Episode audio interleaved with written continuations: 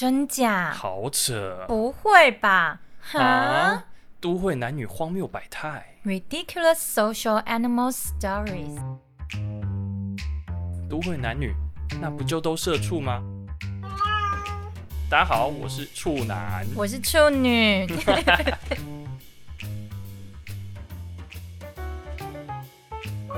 欢迎收听一百零一集的《都会男女荒谬百态》。嗯，已经第一百零一集了。没错，没错，这么快啊！哎、欸，我们都知道，我们通常做到一百，那百万订阅都是很重要的里程碑啊。嗯，没错。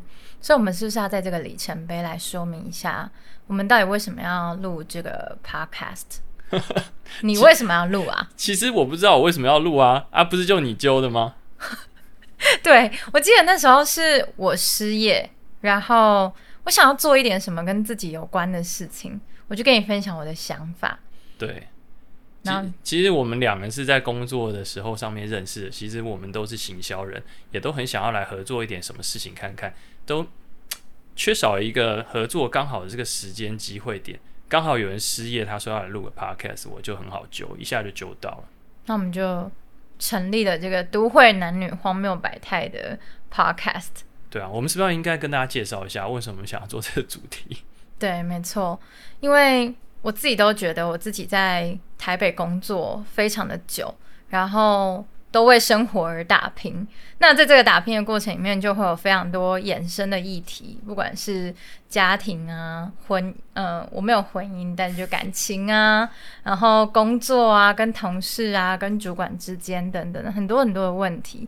那走了这么十多年在台北的生活，我觉得有一些心得可以跟大家分享，嗯、所以就想要跟大家分享一下哦，这种都会男女会遇到这些问题，怎么想可能可以让你的生活更轻松、更快乐，或者是怎么想。可以帮助你，可能自我成长的更多。那你呢？你有没有什么？其实，其实那个时候会想要做这个所谓的荒谬百态，就是觉得我们实在生活在这个这个世界上有太多荒谬的事情，不管是感情的事情啊，或者是工作上面哪个同事又耍了什么摆烂的事情，都超级好笑。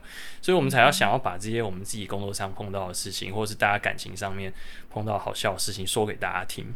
那其实啊，我们以后的节目啊，从一百零一集开始，我们就会在周一到周五分不同主题来定期来播出。你来说说看，我们周一要讲什么？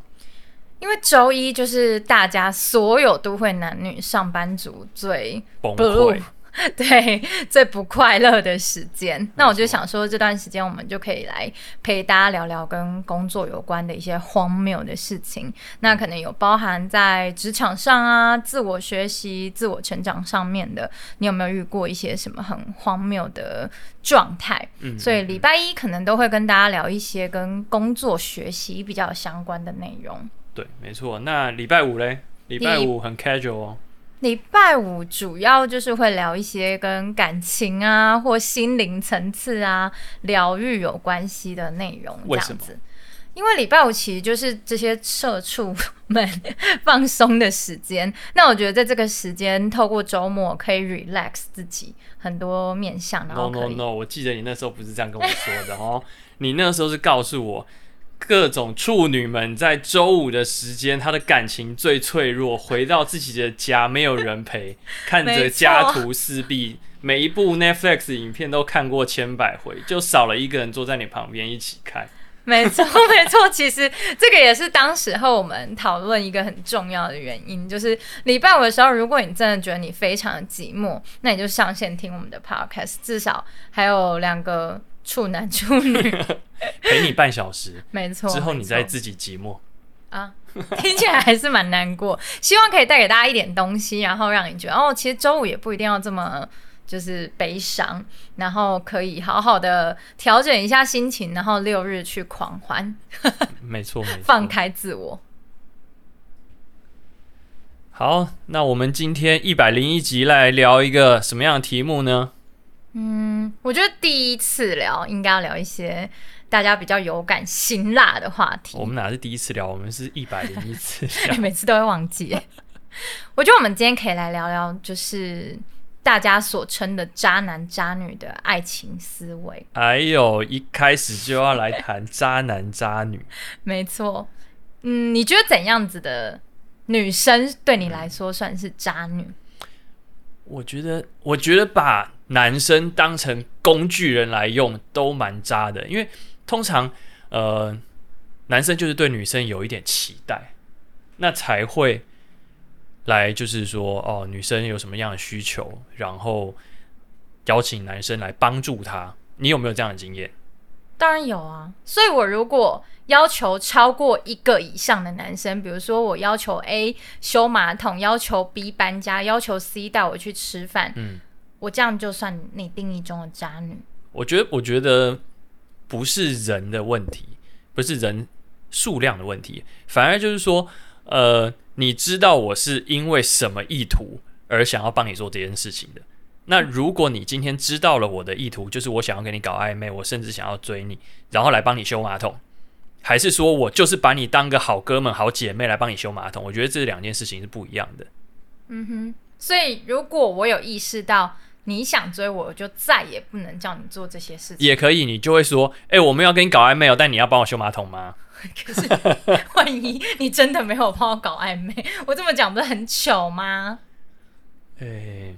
好像好像有哪哪一个女生会在男生根本没有告白之前就说：“哎、欸，你先不要跟我搞暧昧哦，我不想要变渣女。”谁会这样说啊？哦，对吧？对，没错。所以，我先不管你的意图怎么样，我叫你来修马桶，然后你自己来了，你就定义为我是渣女。如果我不跟你上床，我就是渣女；我不当你女朋友，我就渣女；我不跟你牵手，我就渣女。我可能当下不会立刻马上会有这种感觉，但是我可能会觉得，你下个礼拜就跟哪一个男生在一起的时候，我就觉得你 fuck 太渣了吧？你还找我去修马桶，那马桶还喷射一堆屎。啊，我当时候喜欢的男生就不会修马桶啊，你刚好会啊。哦，对，这的确就是我们现在想要讨论，就是说渣男渣女到底是不是我们一般普世价值里面有定义的渣男渣女，还是其实我们要帮渣男渣女平反一下？我觉得要，因为就我看来，我自己觉得你现在所讲的这个 渣男渣女的版本，就只是不照着你希望我当你女朋友，或你最终目的是希望我当你女朋友的故事剧情发展，我就变渣女了。嗯。过程中我们的互动，你完全都想要就是只有一个结果的导向，没有朋友的可能，或是。比较友善一点的可能，我也可能只是刚好在认识你的过程，教你修了第十次马桶之后，发现其实我刚好没那么喜欢你。所以很多很多阿宅们很努力的在追女生，努力的想要对女生好，修了一百次的马桶，在一百零一次的时候，住多烂的房子啦！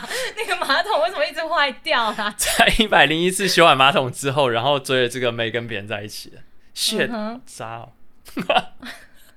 你就是帮我省了一些修马桶的钱。水电水电工以后都没有生意，都别人都帮他修好了。然后我就买漂亮的衣服，跟别的男生出去吃饭约会，这样。对，好像就是跟我们的期待有点落差，我都会想要把它定定也蛮杂的哦。对，那我们是不是能够来归结一下所谓什么叫做渣男渣女的行为模式啊？哈！突然进这里，我接不下去，先嘎。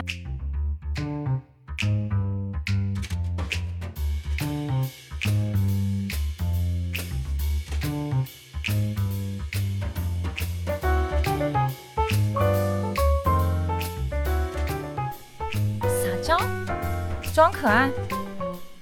一般一般，到底会不会朋友会跟异性朋友撒娇装可爱？会啊，我迟到的时候不是都会跟你说 啊，对不起啦。从来没有过，好不好？就是还是会啊，你还是会对你很好的朋友或者是你的同事，偶尔就撒撒娇啊，装点可爱啊。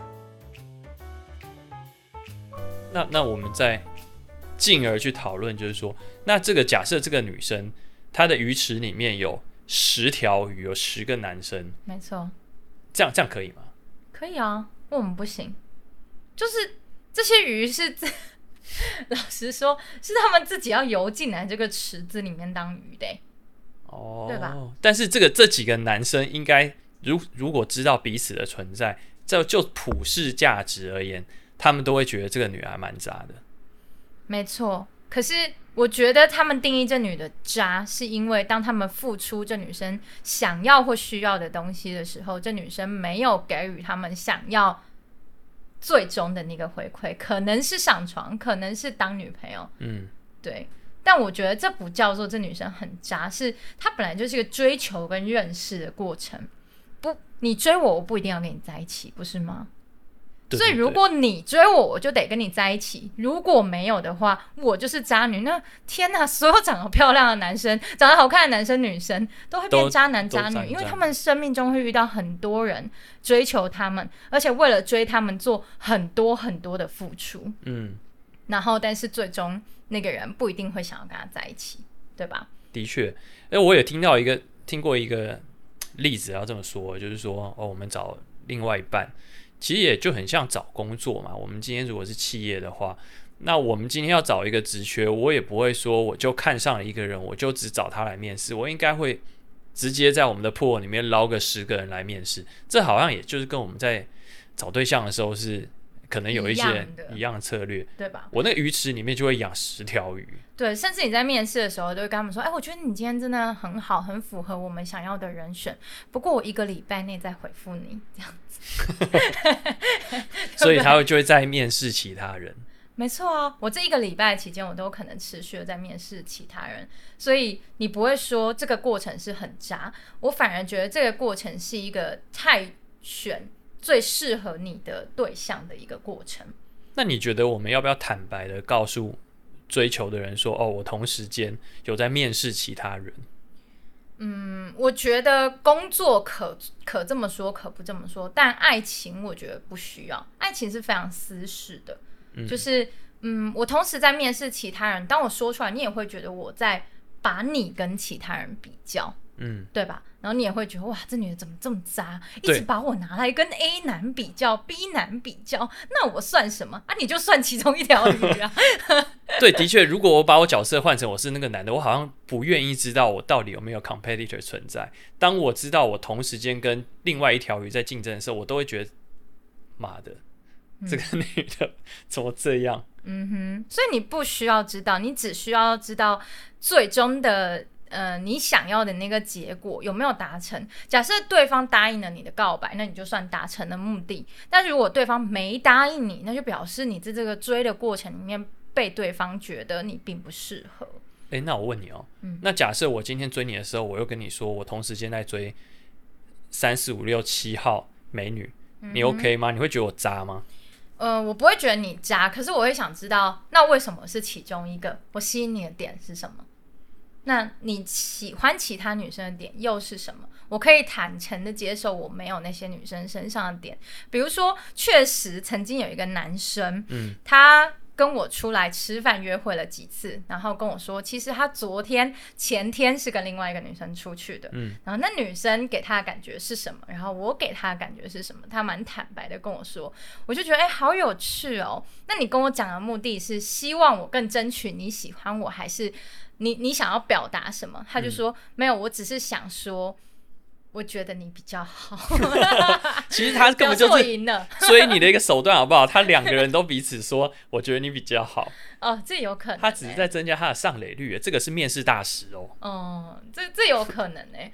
但我也会同时知道说，哦，原来这个男生是这样子的男生，我就会在那个当下评估，那我有没有需要找一个男生是会同时把我跟别的女生做比较的男生？嗯嗯。然后我需不需要跟其他女生比较，以及这男生值不值得让我去竞争？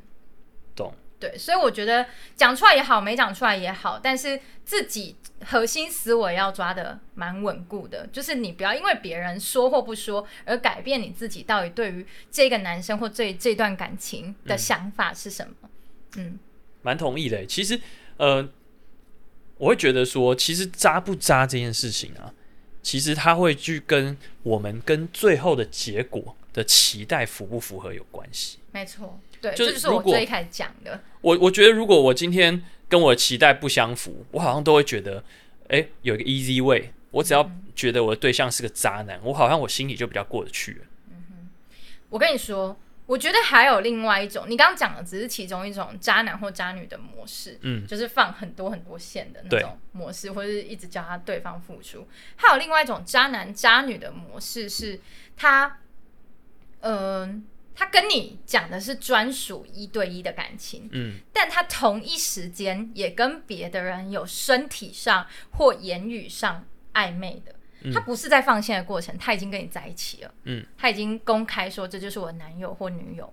可是他同时还是有可能，比如说去出差的时候就去一夜情，然后这绝对是普世价值里面的渣男或渣女。对，或者是说，嗯、呃、嗯、呃，同事。里面有比较可爱的小女生，嗯、我就常常跟她用言语打情骂俏，说啊，你这个呃小脸蛋好可爱，会这样说吗？不会，好，无法模仿，但大概就是，比如说有身体或言语上面的，就是嗯，非一对一的状态，嗯，这种你觉得算是渣男或渣女吗？如果我今天我的另外一半这样做，我就觉得蛮渣的，嗯，对，因为。这也会跟自己的期待有关嘛，就是假设我们今天在一个稳定的关系里面，那我们就会彼此去期待彼此都是一个专一的状态。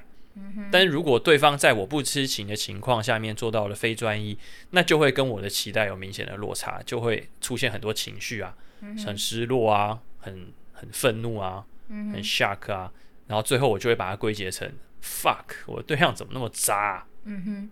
所以你希望当他想要做这件事情的时候，或者是已经做，但事后可以 ASAP 跟你坦诚这件事情。哦，我我觉得我的观念是这样子：假设你今天在一个稳定的关系内，你要做这些出轨的事情，嗯、那你绝对不要让他让另外一半知道。这是人家就说嘛，嗯、你要出去玩，你就把你的嘴巴擦干净，那就不会衍生任何的心碎也好，或者是需要沟通，或者甚至要分手。所以你不知道，他就不算渣女。Yes，但是如果你这样曝光了，就会有无止境的事情要处理，甚至是修复了之后，呃，另外一半的内心也已经开始出现很长期的猜疑，嗯、是不可能再修复的。但到那个有猜疑的状态的情况底下，你还会继续这段感情吗？那就要看，我觉得这个就叫做所谓的利大于弊嘛，嗯、看每一个人在当下的时候，你觉得你们的纠葛有多深。那假设你们今天只是交往了。呃，一个月的情侣，那你可能觉得 fuck，老子不干了，就可以很轻易的分手。但如果你今天是一个有了婚姻十年，然后有两个孩子的家庭，那这个时候你要考虑的事情可多了，嗯、包含的是孩子的抚养权，包含是你们的房子，包含你们车子原本是登在登记在谁的名下，你们要敢怎么做财产的切割，嗯、哼那都有可能会造成另外一半去做出原谅啊，或者是做出妥协。嗯哼，所以我觉得。在年龄上会影响到大家的决策，年龄上也会影响到大家渣不渣。那我问你一个问题哦，当你知道你的另一半就是会做出这种事情的人了，被你抓到了，嗯、然后你为了这件事情而妥协而原谅他，下一次再做，你又再妥协又再原谅，再下一次再做，你就一直让他反复的做这些事情，你还会说他是渣男或渣女吗？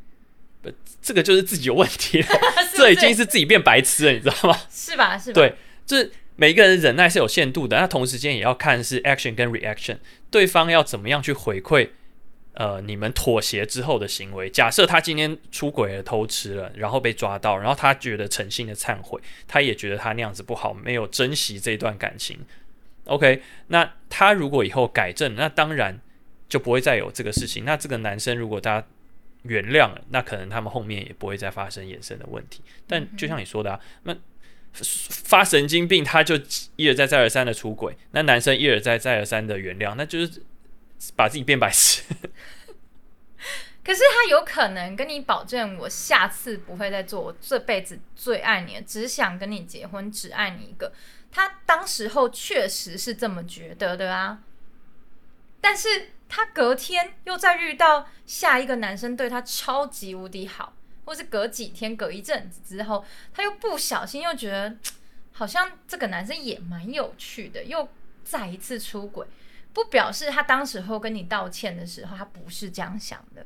他跟你道歉的时候，可能真的是这样想的。嗯嗯，其实这个时候就看呃彼此这段关系啊，到底是。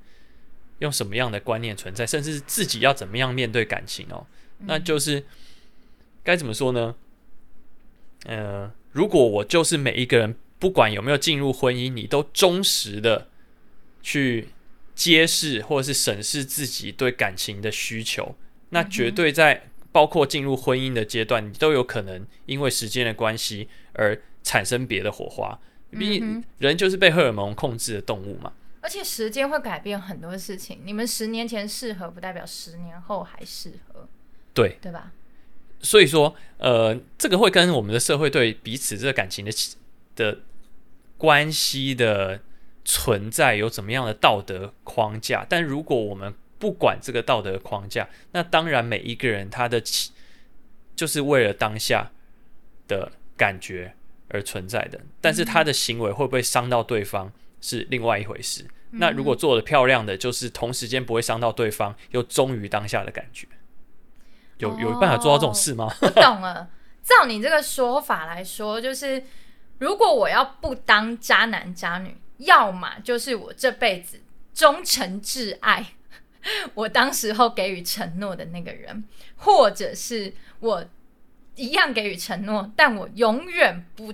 让他发现我做任何背叛他的事情，这样我就不会在那个渣男或渣女的定义里面了。因为渣男跟渣女都是给了承诺没有做到，嗯，或是没给承诺，然后做了，然后做了，没错。那如果都不知道，就没有这些事哎。对，那如果不知道，或者是真的都没做，就是永恒只爱一个人，他就不会是渣男渣女了。对。举例来说，其实。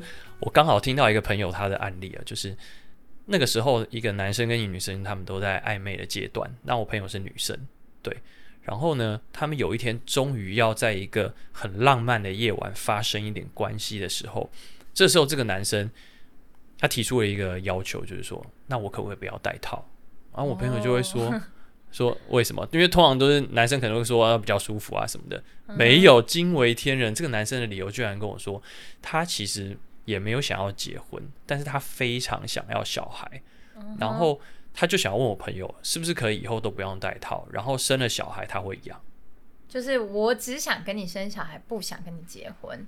对，好，嗯、那这时候这时候其实这个男生就有先把他的需求讲出来。嗯，那没错。如果先讲出来，那这个时候就就已经看女生要怎么接球了嘛。那如果今天这个女生她能接受。那当然，最后我朋友跟我说，真的有女生接受他的条件，也真的生了小孩。嗯哼，那感觉好像就没有那么渣。对啊，我也觉得，只是最终如果他没有帮忙抚养，还是会落入渣的。对，因为他的承诺是我可以帮忙养。对，嗯哼，没错。但是我我朋友他当下还是会觉得这件事情，即便是你告诉我了，他还是觉得蛮 shock 的这种。他那他会觉得他渣吗？他其实那时候就会觉得他蛮渣的，哈，这样也渣？对，他又不是射进去了才说，我只想给你生小孩，他有先讲哎，就可能他觉得不要在都已经要发生的时候才讲嘛，你可能再早一点沟通，那就不要多找，认识的当下，吃晚餐的时候就说，哎、欸，我可以不 不用，不对没，就是你又不知道终究会不会走到在床上脱光的那个瞬间，所以。这件事情，假设他真的很想坦诚，中间是没有时间节点可以让他很好的坦诚的，嗯、一定是脱衣服的那个瞬间 才有机会坦诚。谈这么这么这么严肃的话题，就是在脱完衣服就说：“哎、欸、哎，欸、我先讲哦，我想生小孩，但我们要结婚，我们要结婚，但我可以养，但我可以养，我就不渣啊，我觉得蛮好的。志他先说，我觉得先说。”可以避开渣，或者是说不要成为渣男或渣女的一个很重要的点，就是我给对方有选择的权利。嗯，好，其实讲那么多啊，我觉得我们要来结论一下。其实我觉得渣男渣女到底是不是渣男渣女，或是如何避免成为渣男渣女？就是我们能够尽可能在一段关系里面，如果有任何的需求，我们能够早一点的坦白，或是早一点的去询问对方。嗯、所以，诶，如果我的需求是我希望你多赚一点钱养我，这个我也应该先说，而不是跟你交往了两三年，发现你真的赚不了很多钱，然后我跟你说我爱上了一个比较有钱的男人。对啊，甚至都结婚了，然后整天嫌我赚的少，这样不行吧？嗯、但我觉得如果早一点想，让大家有努力的空间，甚至我已经明白了，我们知道我们不适合，那我们就分开，好像就不会这么渣。没错。那我其实还有另外一个想法，嗯、就是很多人都会把感情的失失败归结于就是。哦，对方一定是个渣男或渣女。对，没错。嗯，我觉得这个想法不是很健康。嗯，因为你把所有感情里面的过错只留给对方，最终的行为没有达成你的目的，对，他就是渣男或渣女。可是这个过程里面，你可能也可以去试着思考一下。是不是一段爱情是一个巴掌拍不响的？嗯、你也是算愿者上钩，对方开口了想要花，你就去送花。这种愿者上钩的行为，是不是你下次应该要再更减少一点，嗯、给自己保留多一点的弹性或谈判的筹码？甚至你应该要认清，所有的承诺有效期限都只有。当下，哎、他说的当下，他真的这么想，他爱你一生一世。我们的处女随便讲出来都是金句，嗯、你再讲一次。广告词说，所有爱情里面的承诺有效期限只有当下，所以你不要为了当时候那个男的说了一句什么惊天动地的承诺，我要娶你，我爱你一辈子。然后你就觉得这男的就是你生生世世 要相爱的男子，其实没有，他有可能过几天遇到一个条件比你更好，或者是你自己让你们的关系变得不够好，比如说你太过没安全感，你太过爱吵吵闹闹，对方最后真终究受不了。那他离开你了，他不见得是渣男，有可能是，嗯，你们的关系里面中慢慢的变质了。所以承诺有效期限是当下，嗯、所以一段感情要走得长或远，你应该要更在每一个当下里面用心的去经营，让这个承诺是可以持续有效的。对，没错。好了，很开心哦，我们这是在一百零一集，在这个礼拜五的时间 能够。跟他来聊一聊什么是渣男，什么是渣女。其实我们默默的就同时间成为了渣男渣女，又同时间被渣男渣女所害，就是这就是我们觉得很荒谬的地方。OK，好了，下一集哈，我们就会回到我们礼拜一的时间。礼拜一的时间呢，我们就会跟大家聊聊我们在上班的时候，我们的同事、我们的主管，甚至我们的属下有多么的荒谬。OK，没错。下一集的主题，我们来聊一下。烂同事到底干你屁事？可以可以，哇，这个烂同事真的超级多，超多可以讲，荒谬。好，那我们节目有个特性，就是结尾的时候会念一下我们在 IG 上面有留言的粉丝名字。那今天刚好我们的留言粉丝都刚好姓王，姓王，那就用嗯渣男来念一下喽。谁跟你渣男？我是处男。来。先来唱名喽王世坚王彩华王八蛋王洪恩王力宏王建民王羲之王昭君。好 ok 拜。嗯。